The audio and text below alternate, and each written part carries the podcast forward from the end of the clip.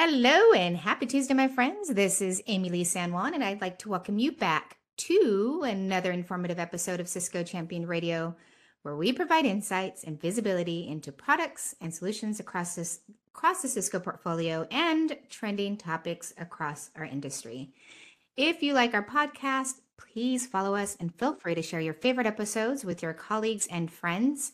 And of course, if you have any thoughts or comments on what we should cover in a future episode, you can let us know on Twitter at, at Cisco Champion. And just a side note, the Cisco Champion program is now open for applications. So if you are interested in joining this very exclusive group of technologists and perhaps host your own Cisco Champion radio episode, make sure to apply by January 12th. We'll provide the link in the show notes below. Okay, today we are going to dive into Cisco ACI and we'll touch on the integration with Nutanix. Uh, we're going to cover a lot more.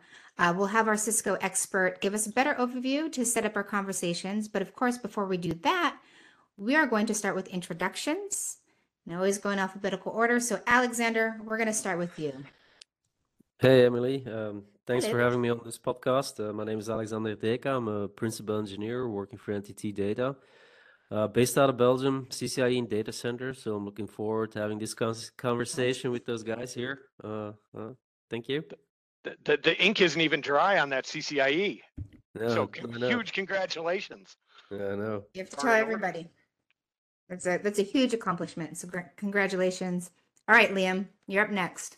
Well, my name is Liam Keegan. Thank you again for having me. I, I love all things ACI and, and especially automation. Um, yeah, my name is Liam Keegan. I am the uh, Chief Technology Officer for 24-7 Networks Rio Bravo Systems. We're a multinational uh, Cisco integrator and uh, services provider uh, with operations in the U.S. and Mexico. So I take care of all things technical across the whole organization. All right. Michael. How about my, you? What do you do? Sure, Michael Witte. I am a principal architect at Worldwide Technology, and um, we are right now about three years into creating content and labs and all kinds of things like that for customers in our field uh, for data center networking, right? So ACI, NXOS, um, pretty much integrations with other you know OEMs. So we we work and we want to make sure that customers can actually use the products when they get them, and we do a lot of training and help them out. It's amazing. Okay, Jim, thank you for being on the podcast today. Can you tell us what you do at Cisco? Sure, Amilee, and thank you for setting this up, and thank you to all the champions for being here with us today. I'm a ACI core product manager, and what that means is that I manage uh, product differentiation, go-to-market strategy, and really the entire feature pipeline for new ACI releases. So day-to-day for me is to really talk to our customers and listen, talk to our account teams and listen, and talk to folks like this that are here with us today to try to figure out what customers need, uh, what business cases and use cases we can build so that we can ultimately come up with which features to bring to market in a given ACI release.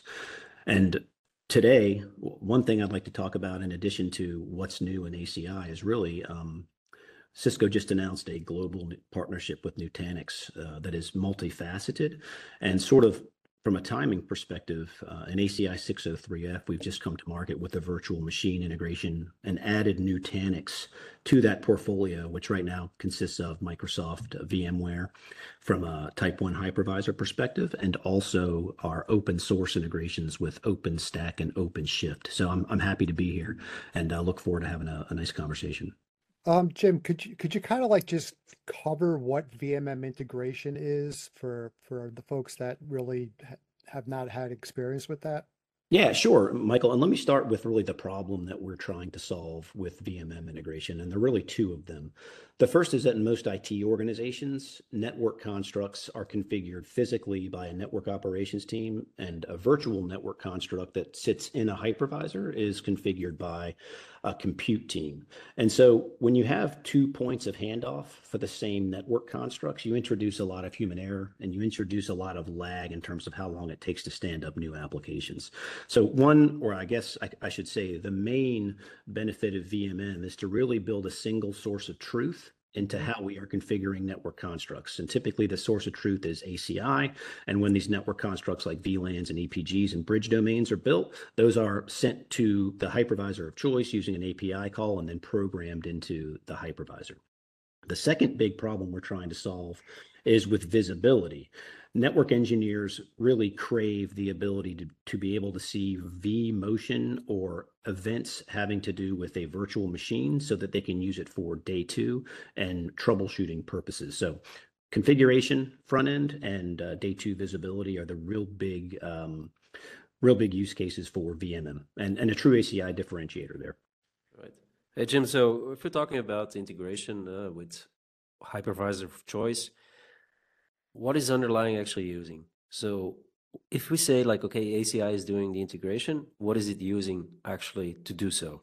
Sure. So typically there, there are two ways to answer that. So with a with an opinionated hypervisor, and when I say opinionated, I mean something like Microsoft SCVMM, VMware, or Nutanix. We are strictly using public APIs that are provided by the third-party vendor of choice.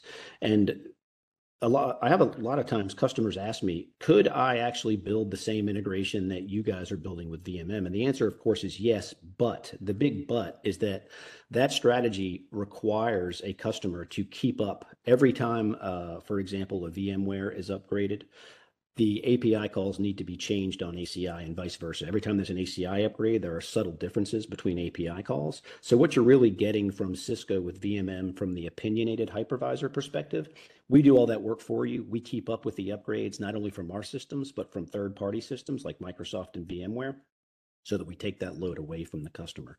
The second integration we have uh, with with open source systems like OpenStack and OpenShift is is also API based, but it's also based on OpFlex, and we put OpFlex clients into a compute node, and we're really able to realize robust integrations with OpenStack and OpenShift, either from Red Hat or from Canonical and others, because we're able to actually extend the ACI policy model contracts filters into those hypervisors to provide true east-west microseg. So um, VMM really spans that whole portfolio, and I would divide it between uh, an opinionated uh, vendor-based type one hypervisor and then OpenStack and OpenShift in another bucket. Right, I think that's valuable information. So, yeah, so, so, oh, please go ahead. Go ahead. Now you go.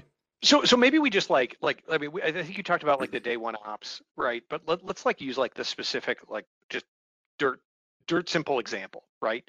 Is uh, you know, I, I work, I, I support the network, and I get a ticket to set up a new subnet, right, or a new application subnet, or something like that, right? Like uh, we need finance needs to deploy some new app, sure, right? And so the the the the normal workload is all right i do the aci stuff i create maybe an epg i create you know a subnet i statically assign some ports life is good i you know i go through and map you know my, my static EPGs to all my VMware hosts. That takes forever, right? right.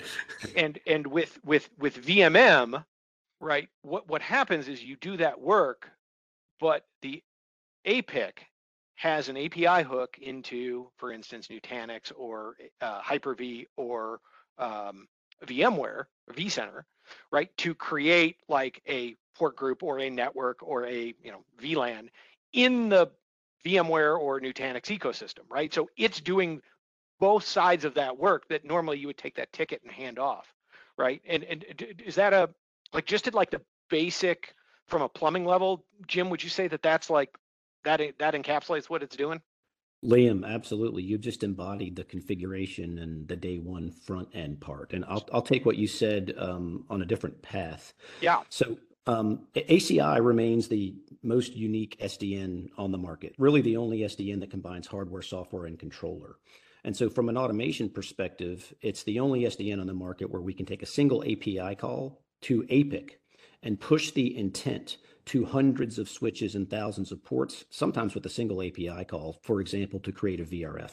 So when you combine that capability with VMM, from your automation front end, not only are you spreading intent to hundreds of uh, Nexus 9000s and thousands of ports, but via the VMM integration that was called from your API call, you're actually spreading that intent to the hypervisor domain as well to really come up with a single uh, source of truth and a single configuration front end for those folks that have, are leveraging Terraform or Ansible or even Python for uh, for ACI configuration. Well, you you probably have to buy a really expensive license to do that. No, absolutely Oh, not. No, we yeah. question. What, what a great It's question. included. No, we, we can all, all the all the automation from the APIC API is uh, yeah is included out of the box, and we have many large customers that have really built their entire um, their entire operational model around the APIC uh, UI and around the APIC API, so that even from a ServiceNow ticket entry perspective, ServiceNow integrates with Ansible, for uh, example, or Terraform Cloud for Business, and intent from a non-technical user about what they need from a network can go all the way from input in ServiceNow to an automation platform to the APIC, and in the event that VMM is being used, really all the way to the hypervisor. And I- like I said, some very advanced ACI customers are using that exact workflow. It's very powerful. So, so if I'm a customer, right, and that's that's not using VMM integration, what what would you tell them um, to look into? Because one of the the challenges that that I've seen is you have this separation of church and state, right? Where right. um, wh- where you know the I know what you mean, VMware yeah. folks, the VMware folks are responsible for everything that is VMware, and the network folks are responsible for that cable that plugs into the server, right? But where I think the challenge becomes is there's that gray area of of that vSwitch and who really owns that, right? Because when you go to troubleshoot that, right, the VMware guys typically aren't network savvy, right? So and the VM and the network guys can't see into the vSwitch. So you you end up with this gray area. That's that's a challenge to troubleshoot, quite frankly. Yeah, without question. Um, I, I think the dichotomy between a compute team or someone who runs uh, an opinionated hypervisor and the network team, it's different in almost every organization. Most typically, um, the compute team is responsible for virtual network constructs, whereas the network team is responsible for the ACI constructs. And really, what we wanted to do with VMM was provide a tool where we could unify that. Now, the politics or religious battles between those two teams notwithstanding, VMM can allow a unification of that workflow. And, and I think most organizations who invoke VMM, they do it because they have someone who understands the value of a single source of truth. And that is value to remove human error. If you're only configuring a network construct one time and then sending it to multiple places, you are reducing the number of different humans that are touching it and potentially fat fingering a VLAN ID or a default gateway. Yep. The other, uh, I think, really interesting thing about VMM is the same thing from a day two perspective. If you don't have visibility from a network operations perspective to VMs. And I mean, what hypervisors are they on? What type of metadata are they coming with? Can we use that metadata to associate those with, say, an EPG or an ESG? Then we're really blind to troubleshooting that occurs within the virtualized environment. And to conjoin those is very powerful from a meantime to, I guess, meantime to innocence. If I know you've heard that term. Oh, Mike. yeah. We all heard that term, right? The sometimes it's all, yeah, right. Uh, or the hat. I think a hat would be a better. We we should get hats, Amilee, for the next one that has mean time to innocence uh, on the hat. Yeah. Yeah. So th- th- that's a uh, that that's a really good question, and I think if you find if you find someone in the organization that really understands the value of unifying those to the end requester, so to the application person, the application person doesn't have to uh, not have their application turned up in time because someone made a mistake.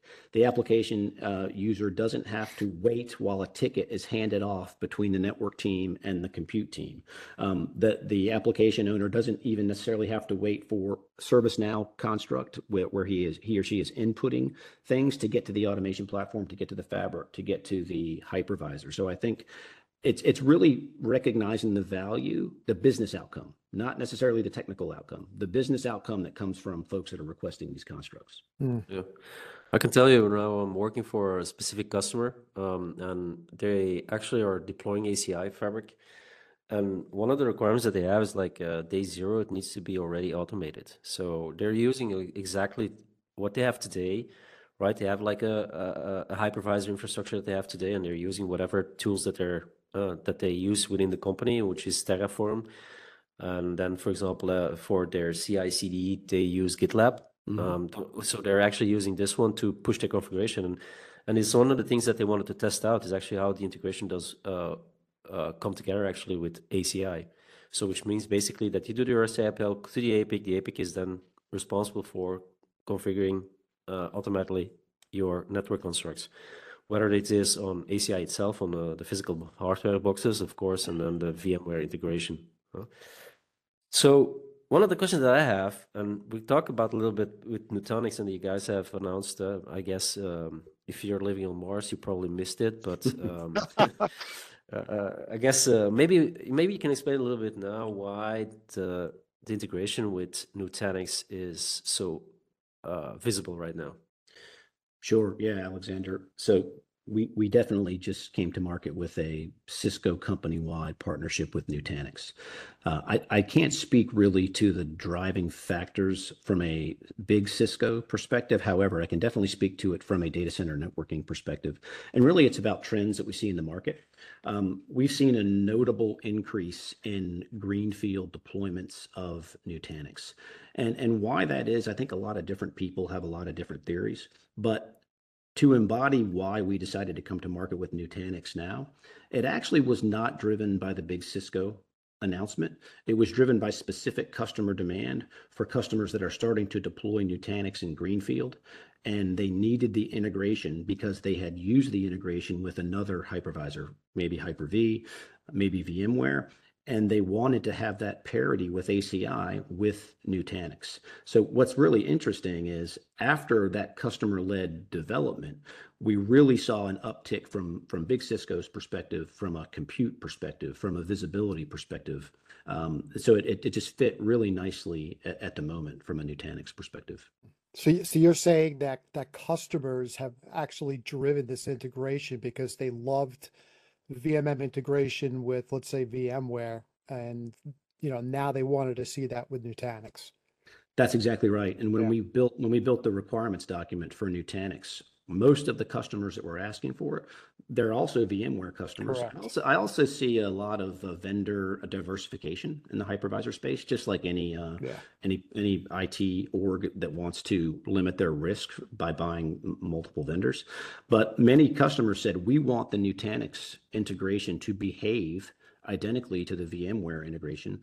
So we we obliged. Now, now Nutanix and uh, Prism and AHV have some capabilities that VMware doesn't have, and VMware has capabilities that Nutanix doesn't have. And we're certainly open to developing those customized hooks based on APIs, based on customer demand. Hmm. So what you're saying is reach out to you on LinkedIn and tell you exactly what you want, what, what, what the customers need. like you, well, you well, guys I want mean, the feedback. Yeah, well, in many ways, you just described my day job there. That's pretty much what right. I do all day. I listen, I listen to customers and I, I, look for trends and I look for business cases and business outcomes, uh, and then I try to influence uh, the the, the feature pipeline for ACI. you know, one of the call outs that I think is like really critical is like anything with SDN, you have to like, I mean, one of the things like I've done a bunch of podcasts on SDN in various flavors, whether it's SD-WAN or in the data center or just campus orchestration, right? And the, the one thing that always comes up is trust, right? You have to trust your SDN controller because mm. like, it's like, then you can, you can wipe your network at scale. The, the thing that I think is really important to call out with VMM, and it's it's it's it's independent of the actual manufacturer uh, that, that is being integrated with is that this is not some sort of like proprietary, you know, sacrifice a chicken uh, uh, integration methodology where like you're you're you have like some shim that's installed or some proprietary software. This is all like published documented API calls that use that vendor native you know API that's already out there and published for this exact reason. It's just Cisco is taking the heavy lift of having to like deal with all of that and just cooking it right into the the ACI product. Yeah. Uh, absolutely, absolutely. Yeah. Every API that we leverage for any Type One hypervisor comes literally out of their public API spec, their supported public a, um, API spec, and the value I would say, in in addition to a customer could build their own VMM integration because it's based on public APIs. They could build it themselves. The problem is many smaller enterprises or even medium-sized enterprises really don't have an appetite or an ROI to do that. They would rather Cisco do the heavy lifting. And to me, the heavy lifting is upgrades. What happens when the API of the uh, third party changes? What Mhm. happens when the ACI uh, APIC, uh, API changes because we've upgraded that? Keeping that versioning in sync so that the user experience remains seamless is, in fact, a heavy lift. And that's really the big value. That's a great point, Liam. Yeah, Yeah.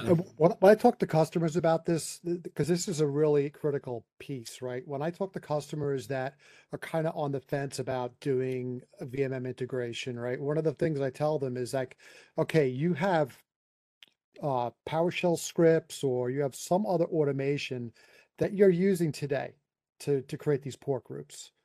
And, you know, why not let that go to the network folks? Because then, you know, you're just doing the compute side of the house. Why, you know, let let the network guys do the networking and the compute guys, you know, they just go up to the NIC level, right? And that makes it a lot easier because now the network has visibility into the infrastructure. Because one of the things that VMM integration does, and I think you alluded to this, was that it actually gives you port level visibility to the to the VNIC of the actual VM. That's So right. I can see traffic flows, I can see where that VM is on which host, which port. So for troubleshooting purposes, it's it's kind of a no-brainer to do it, quite frankly. Yeah, and, and another good point. One thing we really haven't even touched on is this notion of VM metadata. Correct. And this is this is mostly this is the visibility use case, but but the visibility use case can be parlayed into the policy use case. So if you think about what can be tagged in a hypervisor on a VM, uh, things like tags, things like VM name, things like OS version, ACI can actually use those things for classification at the policy level. And when I say classification, I mean, what if I wanted to put VMs running Windows into a endpoint security group? What if I wanted to uh, look at um, Linux VMs tagged with uh, uh, infected and put them in a quarantine EPG or ESG that can't talk to anything else. So it's the, the metadata that ACI can parse that is tagged by the hypervisor. The use cases there are really they're, they're tremendous and we have a lot of customers that are bringing us use cases for ESG with VMM that we never even dreamed of when we developed the feature. In fact, that's happening a lot now as ACI has matured. I mean, ACI is coming up on 10 years old. Mm-hmm. And and if you've heard me speak about it before, you know I say it's ahead of its time. Really around the time of the advent of public cloud, when when network and compute and IT engineers realized that everything in public cloud is configured behind a single API, I think it dawned on a lot of folks that really APIC and ACI is really a, a public cloud like controller that runs on-prem. And because of that, we've seen use cases for automation sort of uh, explode. And we've also had customers really starting to realize the true power of ACI and bringing use cases to the product management team that, frankly, either we hadn't thought of, that's normal, or, or, or that uh, really were different from the intent of the feature. For example, the endpoint security group feature was meant to be uh, a, a bucket of like of workloads that could be you know put in a contract or used in policy-based redirect. But what we find is a huge number of folks are using that for auditing and compliance. They're putting like workloads, whether they're VM, uh, bare metal, or container, and a single ESG, and they're using that based on their business outcomes and based on their patterns of business activity to create auditing assurance and compliance assurance. And I guess we could have foreseen that, but a big uptick in in that feature is is actually not security, although it's it's perfectly um, okay to use it like that. Yeah. I like the fact that you talked about the ESG and and and you know like um, um, you you told eh, you told us as well that ACI has been matured, right? I mean, I started out with ACI, it was version one dot something, right? So if you see where we are right now, and I think uh, one of the things that that came from this is the simplification that you guys are doing as well. And ESG is one of the things, right? If you you all know that with EPG there were some limitations, and ESG is trying to you know like build on on on limitations of what else. And maybe you can talk a little bit as well because um, you know about simplification that you guys have done on the product itself. Sure. And, and, you know, I'm happy to speak about the ACI journey very transparently. So feedback that we got in the early days of ACI had to do with complexity and really how we can simplify the process of configuring network constructs in ACI. And this is something that we take very seriously and that, you know, frankly, we listen to. Um, yeah. I listen to it every day. So ESG is a good example. ESG is a VRF wide construct. So instead of being constrained by L2 uh, boundary, what like you are with an EPG, ESG can contain those EPGs or it can contain endpoints stretching across a L3 boundary.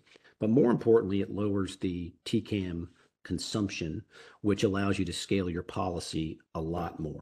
So a couple other items, if I could, uh, about simplification in ACI. We've recently, uh, in the ACI 6.0 release, we've recently simplified the interface configuration model, literally based on feedback directly received, yeah. probably for some folks on the call and from, from, some other customers. And so, and the feedback we've gotten about that, there's a webinar out there if you want to look at it, is uh, is tremendous about the simplification effort. And then finally, for those of you that are into Terraform or automation, uh, our TME team and combination with our CX team, has developed something called Nexus as Code, where we are abstracting the ACI API into consumable workflows from using Terraform or Ansible so that we are really simplifying how a customer might interact with ACI. So instead of 10 clicks uh, in a GUI or, or 20 clicks in a GUI, we can actually use a YAML file, input some variables, and then using the ACI API, we can deploy those. You know, again, I, I, like to say we can deploy intent across hundreds of switches and potentially thousands of ports uh, with a single API call, which is very powerful. And, and shameless plug for the Cisco Champions podcast. Uh, you can go pull up season 10, episode three, where Jim, Rob, and I, and, and two of our the other champs did a uh, uh, a whole podcast just on on on Terraform for ACI. And if you have not seen it, it's cisco.com slash go slash Nexus as Code. Everybody should be using it. It is yeah. fantastic. Sorry, and, and, now, hey, Liam, now now we know each other. Yeah, exactly. we, before the podcast started, we were talking about, we, we look familiar. Yes. Shockingly from on another podcast. Yes. I think this, this is really the Nexus as Code. Yeah, you're right, uh, Liam. It's very easy for customers to take away uh, automation. Huh? I mean, of course, you know, um, the learning curve when you start out with ACI, you need to do everything manually. Of course, if you've never done it, it might be looking like a jungle, right? You need to weed, right. uh, run it through, and and I think here with the simplification, what um, uh, what Jim just highlighted, and specifically also with the Nexus as code, I think is really powerful. And you can like you don't need to even know Terraform by heart or all the models. No, there's so much like stuff out there publicly. Yeah. So, so for so for customers that you know, that are NXOS and they're they're thinking about do I go ACI? Do I go EVPN? Um, you know, wh- where do we see that big uptick? I mean, I know Alex, you do a lot of installs. You do pretty much nothing but ACI. True. You know, I sell I sell a lot of ACI. I do you know help a lot of customers out. I mean, I'm seeing more ACI installs than VXLAN EVPN, quite frankly. And I think it's because of how simplified and how easy it is to automate. I'm just kind of curious what the other other folks are seeing out there. Yeah, you're right, Michael. So what I'm seeing, and specifically actually because I'm based out of Europe, mm-hmm. um, I see ACI has a lot of um, lot of ground actually in Europe, and a lot of people are still moving to ACI. Uh, new customers actually are adopting it and it doesn't matter. I mean, you know, like um, uh, one of the use cases that most of the customers are coming from, they have like this still classic DCI interconnect layer two with spanning tree all over the place. Mm. And of course, then they're talking about, okay, what do we want to do? Are we going to use NXOS or whatever other vendor that is available and build VXLAN ourselves? And we need to have some skilled engineers that understand all of the, the components, or are we looking at some other topology, uh, technologies like ACI? Uh, and having the abstract that you don't need to have the in-depth knowledge about all of the underlying protocols.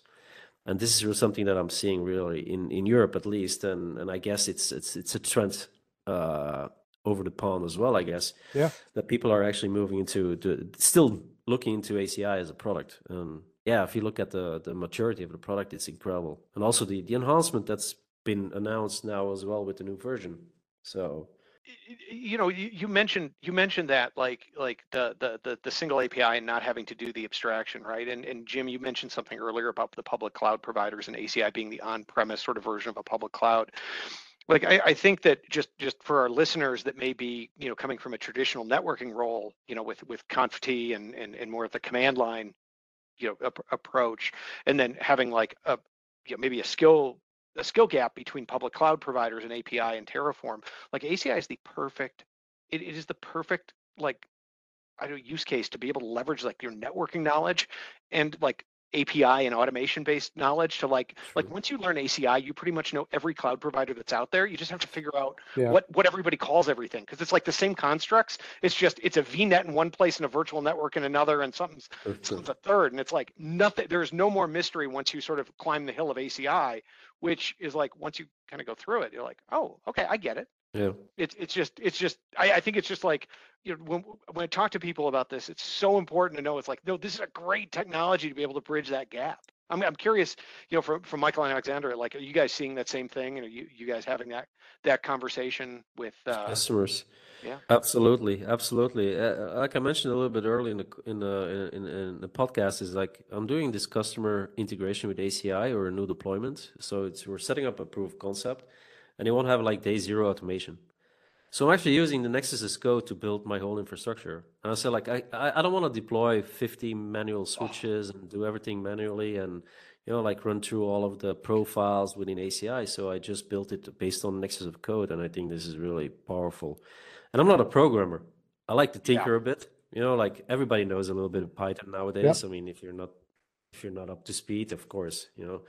But I think it's really it's really great. I mean, yeah, I don't know how how about you, uh, Yeah, Michael? yeah. I mean, what what I'm seeing is again, I you know I'm really been focused the last couple of years on building out um, a lot of ACI content and a lot of labs, right? So, you oh. know, if if you do go to uh, the World Wide Technology site, you will see uh, we have what we call learning paths. So we just created these learning paths uh, probably like two months ago, and they're going to take you through basically not knowing anything about ACI to being an ACI expert, right? So, so I could do labs. it. I could be an expert. Yeah, you could be an expert.